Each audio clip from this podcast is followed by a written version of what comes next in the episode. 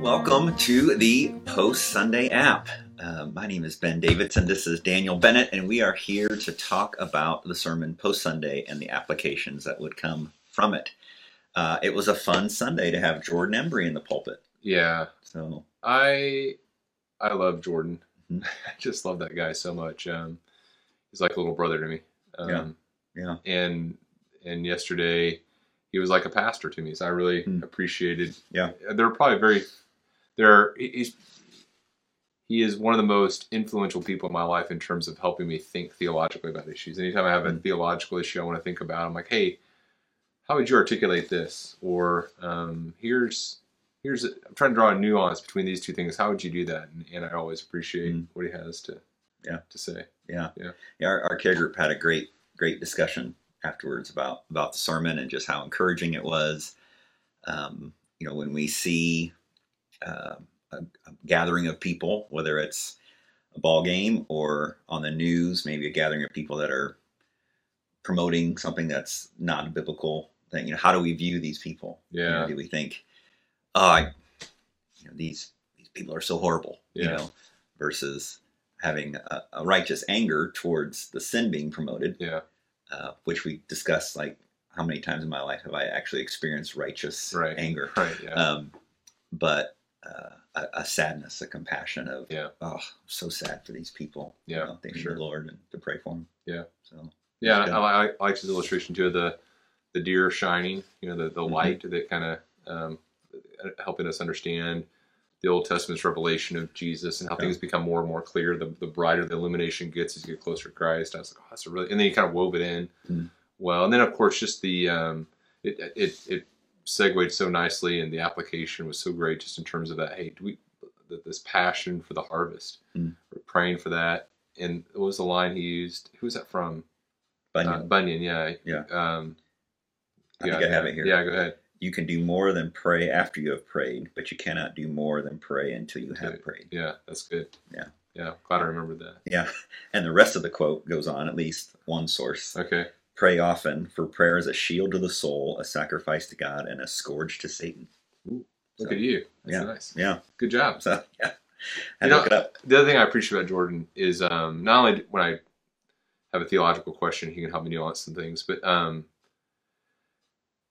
just his passion for discipleship. Like theology isn't just this cold Mm. thing that he, you know, that you keep on the shelf and you get passionate about the theology. It's it's this relationship with the Lord that Mm. that flows into his discipleship with other people. And yeah, I just really I like that guy. Yeah, for sure. Like I, I saw myself, I was like, you know, I could, I could, uh, this guy could be my pastor, and I'd be Mm. pretty happy on a Sunday morning. Yeah. and throughout the week. Yeah. Well, and then as as we announced uh, or reiterated, did we reiterate it? We did yesterday. Yeah, Mike mentioned it. Maybe. Yeah, Mike mentioned that you know he is, he is uh, being reviewed right now by a, a team of Yeah. folks from Bethany, Yeah. and so that might he be a person that Yeah. would you know Yeah. So pastor. he's still praying through that, and our church is still praying through that, and so the Lord may say no, Mhm. but um, yeah, I, I, I certainly hope that the Lord continues to, to bless this process. Yeah.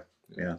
Now let me. He did get some questions though, Yeah. um, because he was talking about emotions. yeah. So Yeah. just a small thing, Right, right? yeah. To, to bring up. And that's that's what I love Um, about Jordan too. Like you're never gonna uh, have a situation where you're bored with what he's saying. Know? he's always gonna make. Oh, is that the right? way?" And Yeah. and yeah, so it was, it was really good. Yeah. Some some really good uh, questions came out of this, and it actually I was up quite late. Uh, just reading through some some things, Mhm. just because he kind of had my brain thinking about some stuff. And, Yeah, yeah. Um, yeah. So someone came up to me after this, multiple people, but the first person that came up to me after the sermon said, um, "Hey, is that what we teach? Do we teach impassibility? This idea that God is without passion?" I said, "Yes, we do." Um, and they said, "No, teach that God doesn't have emotions." And and I, I can't remember exactly how I worded it, but I said, "Yeah, you know." Check. Uh, do you have a systematic theology? She said, "Yeah, I have a Grudem." I said, "Yeah, go go read Grudem. I'm sure Grudem Mhm. explains this." And so she texted me later. She said, "Yeah, Grudem doesn't. Grudem denies impassibility." Hmm. I was like, "Well, that that's a surprise to me." And I did a re- little research in his first edition of his systematic theology. He did deny it. In his most recent edition of his systematic theology, he affirms it again. okay. And even in the first edition, I think he kind of like says, "Okay, here's what we're trying to do with impassibility." Then I looked up our teaching statement, Mhm. and I found in our teaching statement we talk about God's unchangeableness. We affirm that. and then there's a section where we talk about man being made in the image of God, and we talk about how man uh, is made in the image of God. So, like God, he has a a, a mind, uh, see, a, a mind, a will, and emotion. Emotion. And I'm like, oh, well, that Mm. did not. Now I I wrote the teaching was going to say, you said you found out. Yeah. Like, yeah. yeah, right. I mean, I wrote- found out write that I wrote that. yeah, right. but I'm sure I was very influenced by Grudem, Mm. and I didn't think through some language. Um, then I also found out that I wrote a book. the title is Passion, Passion. for the Fatherless, about or and kind of drawing on God's uh, delight in the orphan and our. So I'm like, huh. Um, there's some nuance of language Mm. I, I probably should have thought through um, Yep. on on some of those things. Also, Sure. this uh, in a few weeks we're going to be in 1 Samuel 15. In 1 Samuel 15, God tells Samuel, "I regret, I regret that I made Saul king, for he has turned back from following me and has not performed my commandments." And then later in the chapter, um, we read that um, Samuel says that God, the, the glory of Israel, will not lie or have regret, for he's not a man that he should have regret. Hmm. It's like, well, oh, does he have regret or not regret? And you say, okay, that there is some anthropomorphic language that's used to describe God, and uh, I, I think one of the main things is, as I was thinking about what do we what do we communicate? I think one of the main things that we want to communicate when we say that God is impassible, we mean that, that God isn't subject to passions. And, and we think of passions as, as there's external things that cause us to, to, to have these emotional swings. Like when we say, when we use that word emotion, a lot of times what we mean is uh, someone whose, whose feelings are in flux. You know, the, the um, I mean, emotion has the word motion in it, right? Mhm. So, so, so that's historically been kind of this idea that there's this inner feeling that fluctuates. So if I if I said Ben, you're being so emotional, I'm I'm not using it as a compliment normally. Right. I'm saying you're not being stable, Mhm. right? and God is perfectly stable. Um, and and the reason He has to be stable is because if He were to change, it would mean He was either changing and getting better, or He was changing and getting worse. And so right now He is He is His absolute total perfection and he can't respond to external s- stimuli or whatever because he, he can't we, we can't make him better than he is we can't make it worse he's he's perfect god in all he's god in all his perfections and holiness Yeah. so i don't know does that make does that start off with I think you're you're Yeah. doing well so far. yeah Yeah, you got more though. i oh i got more Yeah, Um, yeah, go for it. because Go i think it. some of ready to the some of the language can be kind of confusing and and uh, in fact i read this is from the book uh, reformed systematic theology by joel Beeke and uh, paul smalley and really recommend this this series of systematic theology there's going to be four volumes there's three right now Hmm. but he has a chapter where he talks about impassibility he has multiple chapters where he talks about impassibility and then he talks about it in chapter 43 in relationship to God's moral excellence. And he quotes John Gill, uh, who was a, a particular Baptist theologian. And he says, um, quoting John Gill, John Gill writes that, that spirits resemble God and that they are endowed with understa- understanding, will, and affections. So that's basically what we say in our teaching statement, Mhm. except he replaces that word emotion with the word affection. And that has historically, I think, been a, a better word to use than the word emotion. And uh, be- because it captures this idea that, that God isn't some stoic being that doesn't really have love or mercy or, or whatever, we want- but it, it also captures this idea that God isn't changing. So he doesn't have more love one time and less love at another time. He's always Mhm. perfectly fullness in, in his love. Mhm. Um, the, the way we can think of it too is uh, God never changes, but the way we experience God can change based Mm. upon where we are positionally. Mm. So God is always going to be fully loving, but if I'm a, a child of wrath, I'm not going to experience that love. So God doesn't change from being wrathful to loving, but I, what I experience of God changes a little bit. You, you had an analogy you used as well, right? Yeah, my my brief example was if if if you were to backhand me right now, Yeah. um, I would on. be I'd be angry with Okay, you. you. know? I wouldn't say that I would have a lot of compassion towards you in my immediate response to you, or Yeah. or love for you, I'd be really angry, right? Where Yeah. God is, I am. He is. Uh, he doesn't fluctuate like I would. Yeah. He is everything all the time. Yeah. So good. that's Yeah. my Yeah, yeah. 20 second version. Yeah. Um, Beeke gives us introduction to this idea of God's impassibility. He says, it, um, you know, does God have emotions, affections? And he says it might surprise a reader to even ask a question, question like that because the Bible uses vocabulary of affection. In fact, I was reading an article last night by Kevin DeYoung, and he says that he has a woman in his church who will ask him mul- has asked him multiple times, "Does God have emotions?" Hmm. And he won't give her a. He said, "I'm not going to give her a straight answer because what she means by that can change a little bit. Again, we're, Hmm. we're changing. Yeah. So here's here's here's what he says: If we make an unqualified statement that yes, God has affections, then we may give the impression that people have the power to disturb God, to make him happier than he was, or even to provoke him to do something he might regret. And such a God would not be the immutable rock made known in Scripture, but as unstable as water, someone on whom we could not depend. So we need God to be stable. But if we say no, God doesn't have affection without further qualification, then we may give the impression that God is cold, remote, uncaring, and nothing like the God of the Bible. Even if our intent is to sustain the doctrine of God's immutability, we could undermine his love and personality. Hmm. Now, now maybe that's all people need, and if that's all you need, see you next week. But um, let me dive a little bit deeper into this because so many people had had questions. Okay. Um, one thing that I, before I dive into some different ways to, to have a perspective on this, one thing I think to keep in mind is that oftentimes we're really shaped by our culture. So a lot of the vocabulary from the 17th century was responding against the heresy of Socinianism, and so that's going to affect a lot of the, the language that, that affected here. Yeah. But even in our culture, like the idea that God wouldn't be emotional like us is really, yeah, we don't like that idea. Right. Yeah. So I think that's Mm. part of people's pushback. So here he goes on, and he gives um, he gives five different ways to perceive God's affections. He says one, uh, in the in the first perspective, we get rid of God's sovereignty and His immutability in favor of asserting His sensitive, suffering, and affectionate love. So that's this uh, heresy we'd call process theology, and that's this this denial that God is Creator and Lord. So they say, yeah, God has affections and passions, and He's changeable. He's not sovereign, and of course we'd reject that. Yeah. A second perspective is to say, well, God's affections are real, but and they're not sovereign or immutable. And this would be the, the heresy of uh, open theism, where God is a changing God.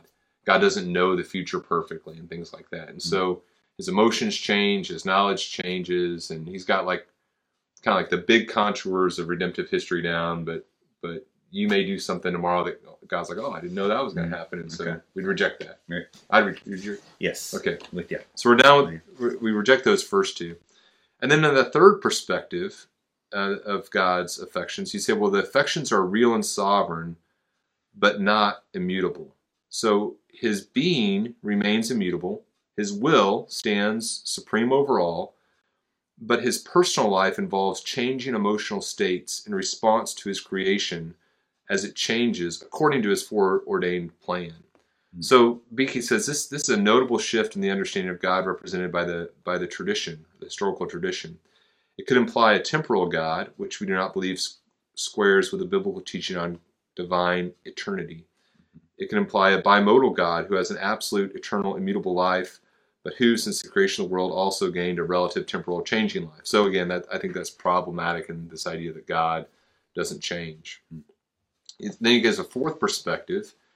In this fourth perspective, uh, God's sovereignty and immutability are taken to imply that he doesn't have affections. So this just says God doesn't have affections. Now, people who take this this view would would nuance it. Um, and again, I think as you think about people who've had this view, they're often talking about just this idea that God doesn't have passions. Um, and John Owen would potentially be under this this view, but even as you read John Owen, the way he nuances what he's saying and not saying, he's he's not denying that God loves us. He's not denying that God is um, a, a, a God who who has who has affections in some senses, right? And then um, but I think a lot of what that fourth view would say is that they take a lot of God's language about his affections and anthropomorphize it. Say, well, that's just like God having an ear. It's describing something real, but the real thing it's describing aren't affections. And then the fifth perspective, um, hi, hi, I'm talking a lot. Sorry. Um, hold on. yeah. Hold on. Keep going. And then the, the fifth perspective would be uh, this is what Beeke advocates. He says, We propose that Christians should affirm God's affections in a manner suitable to his absolute sovereignty and immutability. Uh, Richard Muller writes of Reformed Orthodoxy the exclusion of passions from the divine being never implied the absence of affections. Uh, then he quotes someone else here God's good affections, which in human beings are passions, uh, saying that they are nothing other than God's ardent will towards us and its power and effect in creatures. Um, uh, Edward Leigh says, under God's will are comprehended affections, which are diverse motions of His will, not not sudden and vehement uh, perturbations of God as they are in man, uh, being perturbed.